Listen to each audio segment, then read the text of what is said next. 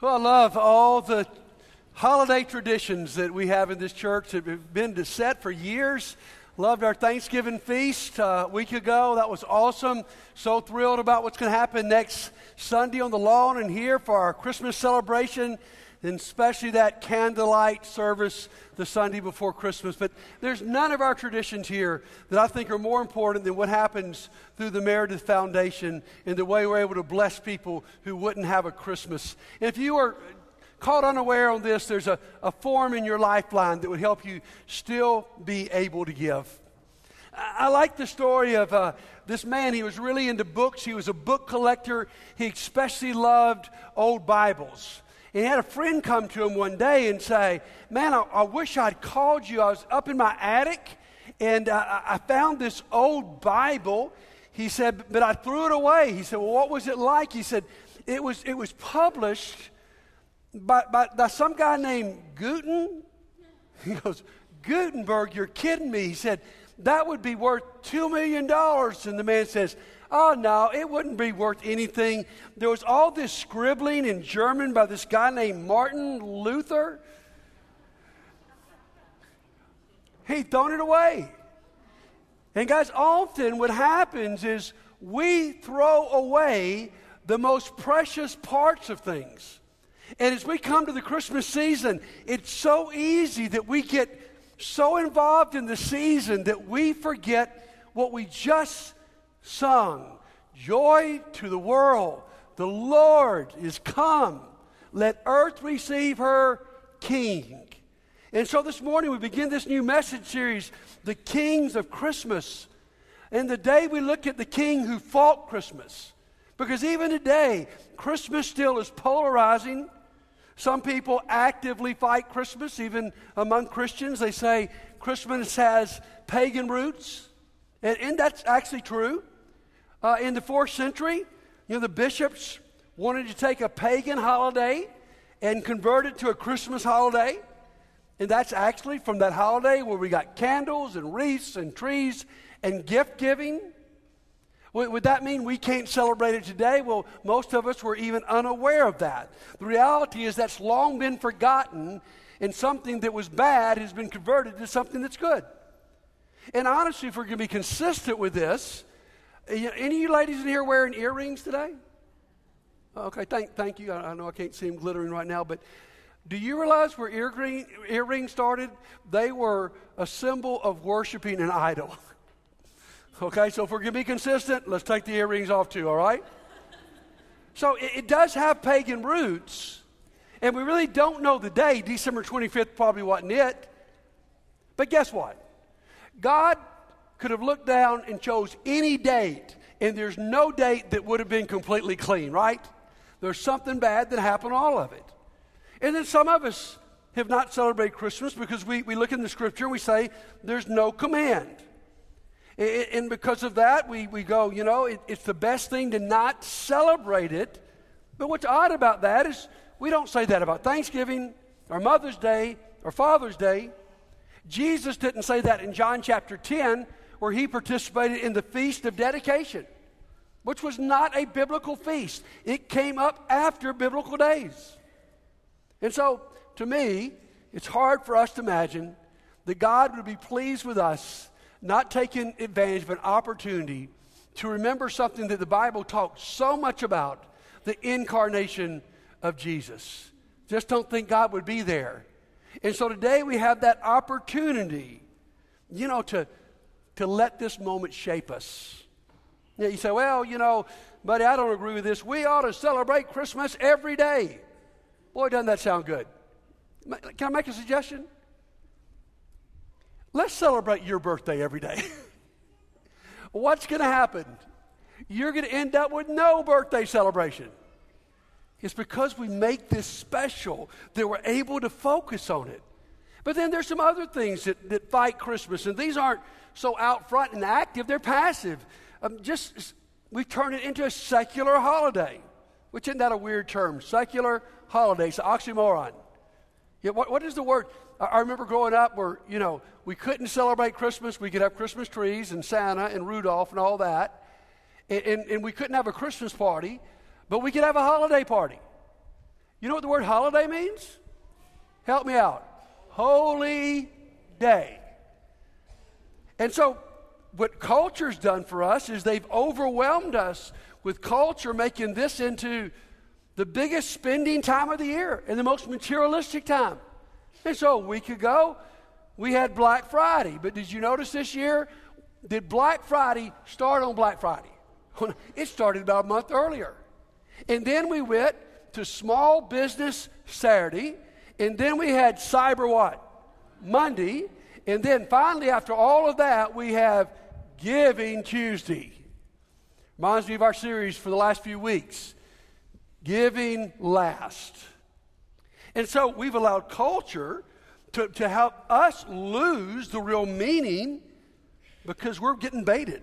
And then we all know one thing that fights Christmas, we're just too busy. And this is the busiest time of the year. Between gift giving and cooking and traveling and trying to see everybody, we just can easily miss it without purposely missing it. You've heard me say this, and I've heard you repeat it, so it must have meant something. If Satan can't make you bad, he'll make you what? Busy. Say it with me. If Satan can't make you bad, he'll make you busy.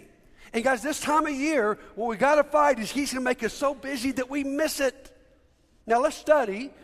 Let's focus today on the king who fought Christmas the most, and that's King Herod.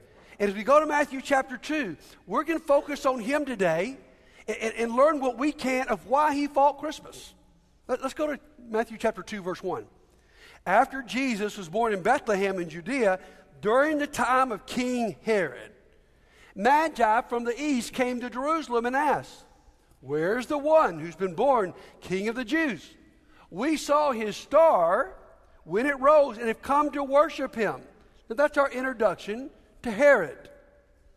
Now, there was a lot of good things about Herod. Herod had been a leader for 40 years. He was an amazing architect and had built some architectural marvels. He was a great builder. He had gone and built whole cities, you know, from nothing. And above all, to the Jewish people, he had rebuilt the temple. And so under Herod, for the first time under Roman rule, there was actually peace in the land. He kept the peace. And so the emperor from Rome gave him a title most people didn't have. He named him King Herod. And King Herod himself was vain enough to give himself the title, "I am the King of the Jews." And then we get to verse 3, and we begin to see some of the problems. When King Herod heard about this, he was disturbed, and all of Jerusalem with him. Yes, the country was secure, but King Herod was extremely insecure. His mode of operation for 40 years had been, you crush the opposition. In fact, this guy was, at a minimum, extremely paranoid. If there was anybody close to him that he thought might threaten his rulership, he just killed him, including, listen, his mother-in-law, his wife, his 3 sons. In fact, Caesar Augustus said, "I would rather be Herod's dog than one of his sons." You say, well, that's crazy. That would never happen today. Oh, yes, it would. We see it. Look at this crazy kingdom of North Korea led by Kim Jong-un. Have you noticed, you know, the last few years? He first of all murdered an uncle that was in the military he thought was a threat. And then he had murdered in an airport in Hong Kong through poisoning a brother who wasn't even living in the kingdom. And we know on top of that, he's killed thousands of people. Anyone he feels insecure about is killed. And that's exactly the kind of paranoid leader that King Herod was. So let's look and see what happens. Verse 4, he wants to get more information about this. His motives aren't pure, but he wants the information. When he called together all the people's chief priests and teachers of the law, he asked them, "Where was the Messiah to be born?" "In Bethlehem in Judea," they replied, "for that is what the prophet had written." So he goes to religious people. He goes to scholars. He said, "I'm hearing this rumor. You probably are the one that know where it will happen. And they go, oh yes, we read the book of Micah. 700 years before this, it's been prophesied in this insignificant city, Bethlehem, he'll be born. In fact, here's the prophecy. But you, Bethlehem, in the land of Judea, are by no means least among the rulers of Judah. For out of you will come a ruler who will shepherd my people Israel. So he gets the information.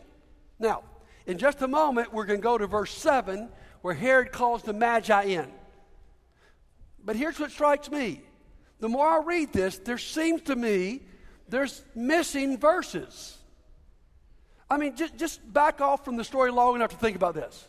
He goes to religious leaders. He asks them about this.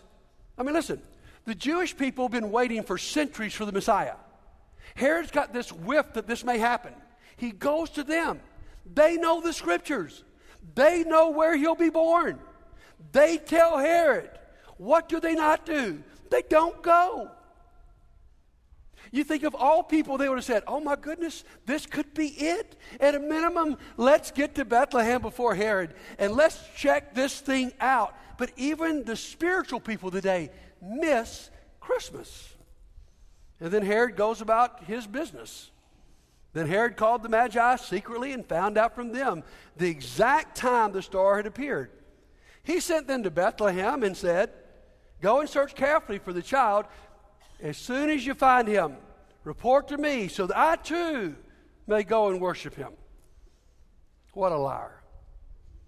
Let's keep watching. And when they heard the king, they went on their way, and the star that had been seen when it rose went ahead of them until it stopped over the place the child was born. When they saw the star, they were overjoyed. On coming to the house, they saw the child and his mother Mary, and they bowed down and worshiped him. Then they opened their treasures and presented him with gifts of gold and frankincense and myrrh. And having been warned in a dream not to go back to Herod, they returned to their country in a different route.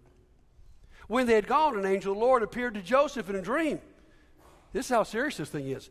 Get up, take the child and his mother, and escape to Egypt. Stay there until Herod, stay there, I tell you, for Herod is going to search for this child to kill him. Guys, let me say this, guys. This passage is not the sweet little Christmas card. There is a brutal, murderous king who's paranoid. There are going to be babies all over Bethlehem dead. Our Savior's not going to have time to camp out there long. Him and his family are running. So he got up, took his child, his mother during the night, and left for Egypt, where he stayed until the death of Herod. And so was fulfilled what the Lord had said through the prophet, out of Egypt I call my son. Don't you love? God's still doing his thing in the midst of this. And then poor Herod. When Herod realized he had been outwitted by the Magi, he was furious. And he gave orders to kill all the boys in Bethlehem and its vicinity who were 2 years old and under, in accordance with the time he had learned from the Magi. It's estimated at least 15 to 20 little baby boys were murdered by this paranoid king. So what's going on here? What's Herod's problem? Herod didn't want another king in town. I mean, just the word king, king of the Jews, that was his title he had given himself. He didn't want a king. And let's be honest today, Herod is dead, but his spirit lives on. It's my human nature and your human nature to want to run our life. That's why we get in trouble. I mean, it's of the flesh that I go, you know what, the last thing I want is someone to control me. You're not going to control me. And with people, that may be true. But with God, it's a huge mistake.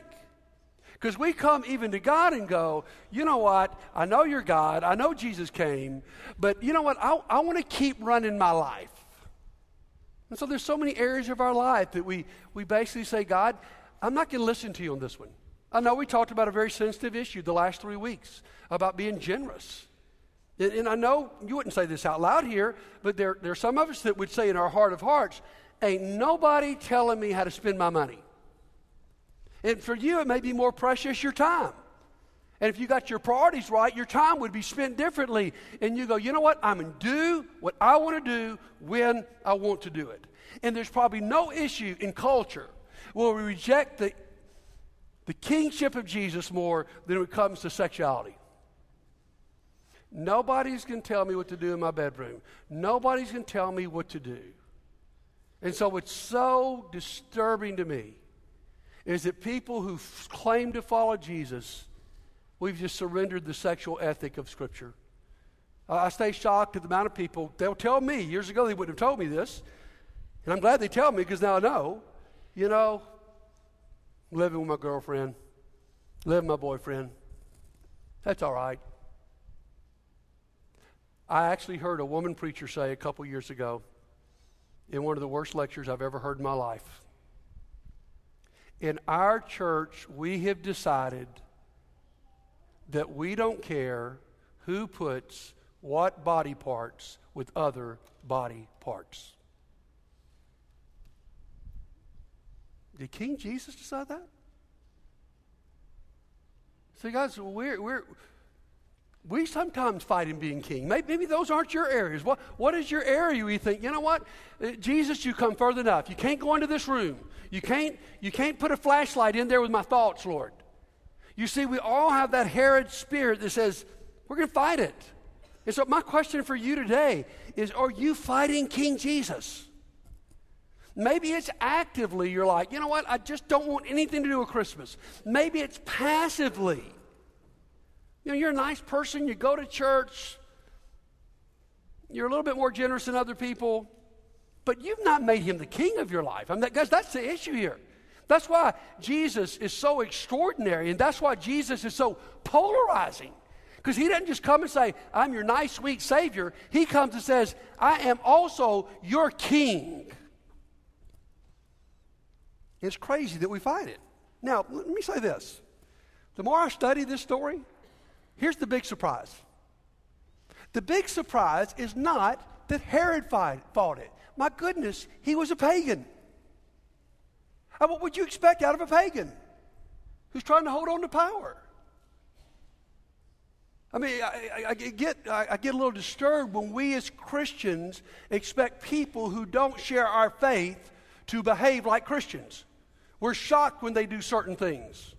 We think they should do. Guys, if they don't share our belief in Jesus and our belief in Scripture, why are we shocked when they don't obey it? That's not the folks we got to worry about. What's more shocking, and here's the surprise of the story, it's not Herod. The surprise of the story are the religious people. They knew the Scriptures. They knew where he'd be born.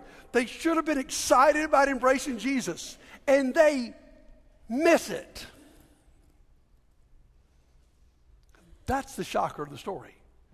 So my friends, as we close out, how do we crown Jesus king this Christmas? Now let me say this before we get into this practical. If you're fighting Jesus, again, I doubt there's few folks, you wouldn't be here, you're holding your fist up to God and saying, I just don't want you.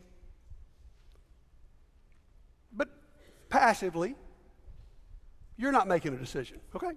You really not made a decision about Jesus being king. And to not make a decision is to make a decision. And let me just say this to you, okay? You need to hear this. You're not going to win this fight. You can keep fighting them all you want, but there is a day coming, the Scripture promises, where every knee will bow to King Jesus. So the smart thing to do for you and me would be to crown him king right now. And what a better time to do it than Christmas.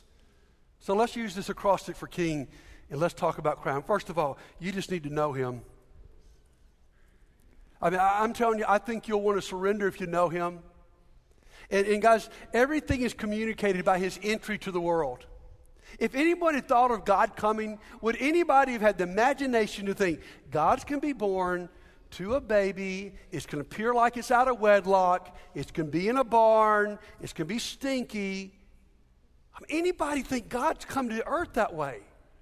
But I believe God deliberately did that because he didn't come to command you, he didn't come to demand you, he didn't come to reprimand you. He came to win you by his love to the point that you would obey him. You ever met somebody and your first impression of them was just correct? I mean, they walked in a room with 15 minutes, you know, their character and their heart and everything was just plain. And maybe you've known them 20 years later and you still think, you know what? That same impression I had from the beginning is still so true. My friends, the impression you get of God from his entry to the earth is so true. Not only was he come in such a crazy entry, but for the first time in history, people are going to put together two words they would have never put together before: humble God. And it wasn't just at the beginning, it's the way he lived his life. He came to give, not to be given to. He came to serve, not be served. And in the final point, he ends up on a cross. And that's why I love the image we have for this Christmas of that crown on this cross. Because it doesn't belong there unless you understand Jesus. Unless you understand the picture in the book of Revelation that the lamb that was slain is the one sitting on the throne. And I want to thank, we have a young man here, Tate Bevins, who actually made that crown. He moved here as one of our newest members, actually works at the Shakespeare Festival, does their prop stuff, and made us look good today. Thank you, Tate. Yes. But what I really want you to recognize is if you understand this king in a manger, this king on a cross, if you come to know him this season, you're going to want to make him king. Listen to me. I mean, this is what kills me about these religious guys. It's not like they're happy. It's not like everything's good with the Jewish people. They're in subjugation. They're miserable. But they're more willing to stay in their misery than they are willing to consider another king. And my friends, if your life is not good, if it's not going well, if you come like Herod today, disturbed in your heart, listen to me. You're not going to do a good job running your life. But this king would, and that brings me to point number 2. Invite him to invade your heart. Guys, Christmas is the story of an invasion by God. It's a sneak attack. He comes in a way that no one would expect it, but he wants to invade your life. And so, guys, I want to encourage you while we're here. Would you consider inviting this Jesus? Because this is not just about a sweet Christmas story and God coming to a little place called Bethlehem and angels. This is about a God who said, you know what, this world is such a messed up, screwed up place. All of you are pretty messed up yourselves. Would you allow me to come invade and change things? Now, here's the thing about him. He's not going to force you. You got to invite him. He wants you to crown him king in your life. Man, let's pray about that. Let's pray together. God, we come before you today, Lord, as the Christmas season starting, Lord, and God, we are convicted by this murderous king named Herod. We're convicted by these religious leaders who knew better, who missed Christmas, who missed Jesus. And Father, God, if we really see Jesus for who he is, right from the beginning, Lord, we'd much prefer him being in charge of our life than us. We've tried that too long. It's so scary to me, Father, that we can be miserable in our miserableness and yet still be so proud we won't change. So, Lord, today we come before you as a church to invite your son Jesus to sit on the throne of our heart and to reign. We pray in his name, amen. Now then, let's get real practice. Notice and choose your attitude. Okay? This is one thing that really I'm confronted with this week is there's so many of us who dread Christmas. We don't like Christmas, and part of it's because we've given it over to the world. But guys, here's the deal, is that God believes that you have a choice, okay? If you know right now, you know, I hate all the traveling, all the gift giving, I hate the busyness, I just want to get to January 1st. Guys, are we really going to just surrender this whole month? When it ought to be the month for us? So would you choose to change your attitude? Maybe changing your attitudes could mean, you know, you dread it because all you're going to do is stay in the kitchen and cook. Well, why don't you order out pizza one of these times? Or maybe you're going to give to people you don't even like. Why don't we decide just to give to those we love and to people who need it like we did today? Why don't you choose to go, you know what? By the power of the Holy Spirit, God has said, I have the ability to take every thought and make it captive and make it obey Christ. So if you're dreading Christmas, and there's a multitude of reasons for that, could we today choose to love it? I was dealing with a friend this week. I love this guy so much, but he was having some difficulty with a girlfriend, and it just had wrapped him all around his brain, and he was just in a terrible mood. And you know, I was trying to bring him out of it, and he just would like, you know, I'm just numb. I'm numb to everything. And he was just sort of miserable. And so finally, I was just praying, Lord, what do I need to say to this young man? And finally, I said, you know, man, you told me a little while ago you're going out to eat with your parents tonight. Would you go make their day? Instead of sitting there numb, waiting on them to make you happy, would you go make them happy? And when you get home from that supper, can you think of some friend, somebody you know who needs something, and would you text them or call them or do something? Well, because for most of us, guys, for us to be delivered from this dread, we've got to get out of ourselves to do something for somebody else. I know I do. So you choose. When you go to that family and everything's not so happy and everybody's not going around or you're not going wrong, you choose that you're going to be the person to bring life. And then here's the final point, and this is what we're about to do. Get on your knees and worship. Just get on your knees and worship. If you want to change this, the best thing you can do is really worship. You see, Herod refused to bend his knees. The religious leaders were so comfortable in their mediocrity that they wouldn't bend their knees. Most Americans are too busy to even notice. Many Christians put it on autopilot through this season. And if we'd really be honest, most of us are just too proud. Maybe it's in your marriage and you need some help. And you need to go talk to a friend or talk to a couple or talk to each other finally. Or get on your knees and pray.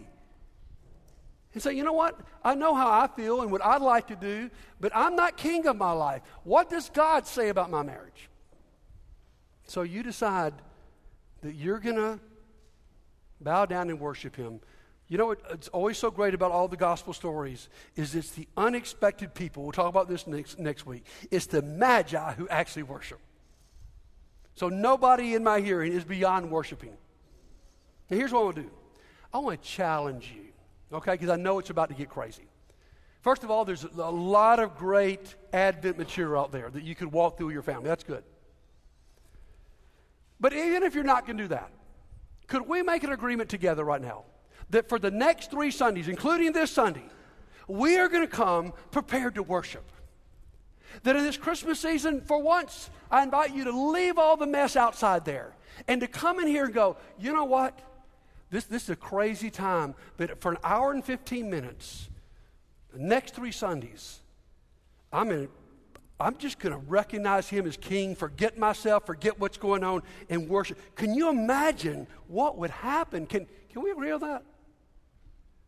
Excuse me, I asked the question I thought. Could we agree on that?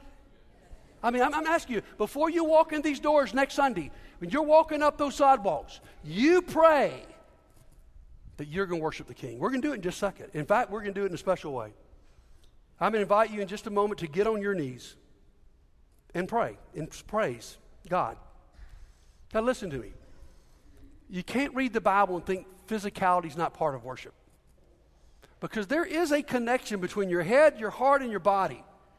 And when all 3 of those things line up, your posture, your attitude, your heart, yes, it says something to God, but I think more importantly, it says something to you about your posture before God. So we're about to sing a song, and I really want to encourage everybody here to get on your knees. In fact, we're going to sing a song that can say it perfectly. Come, let us worship and bow down. I've timed this out. That song is going to last 2 minutes and 11 seconds. Even I can get on my knees for 2 minutes and 11 seconds. We did have some people who had a hard time getting that first service. But 2 minutes and 11 seconds. Now, let me just be completely honest. If for some reason you're physically unable to do this, could I just invite you to somehow change your posture? Whether it's just putting your hands in your lap or raising your hands or just bowing there in your pew. But over the next 2 minutes and 11 seconds, could we just bow and worship the true King? And then after that, we have a song called In Christ Alone that calls us to stand. And then we're going to stand. And at that point, you want to come and surrender your life to Jesus, come. You need the prayers of this church, you come. I want you to the first 2 minutes, 11 seconds, to do nothing but worship. Because listen to me, friends, you're never going to get to Jesus until you humble yourself and make him king. Some of you have been blessed to go to the Holy Lands. Stephanie and I were able to go there a few years ago. We went to Bethlehem. We visited the Church of the Nativity. Let me just tell you, it's a big disappointment. I mean, you get in there, and it's just this dark, smutty place with all these icons. It's just... And to get to the grave, I mean, there's just this, the birth cave, there's just a hole. And you got 100 people. Man, they need Chick-fil-A so bad in Bethlehem, okay? They got hundreds of people just smashing against themselves in you. It's hot and musty and it's okay. But here's the cool thing about the Church of the Nativity. There's only one door into the church. And it's been made about this tall because nobody can come to the birth of Jesus without bowing. The only way you're going to be right with Jesus is to swallow your pride. Jesus says, unless you come to me like a little child. I'm telling you, these little kids in here are going to have a problem in a minute getting on their knees. Unless you come to me as a little child, you cannot enter the kingdom of heaven. So in these next moments, as the worship team comes up and we begin to sing, I invite you to join me on your knees. Let's declare that we are going to fight for Christmas together. Let's bow together and let's praise.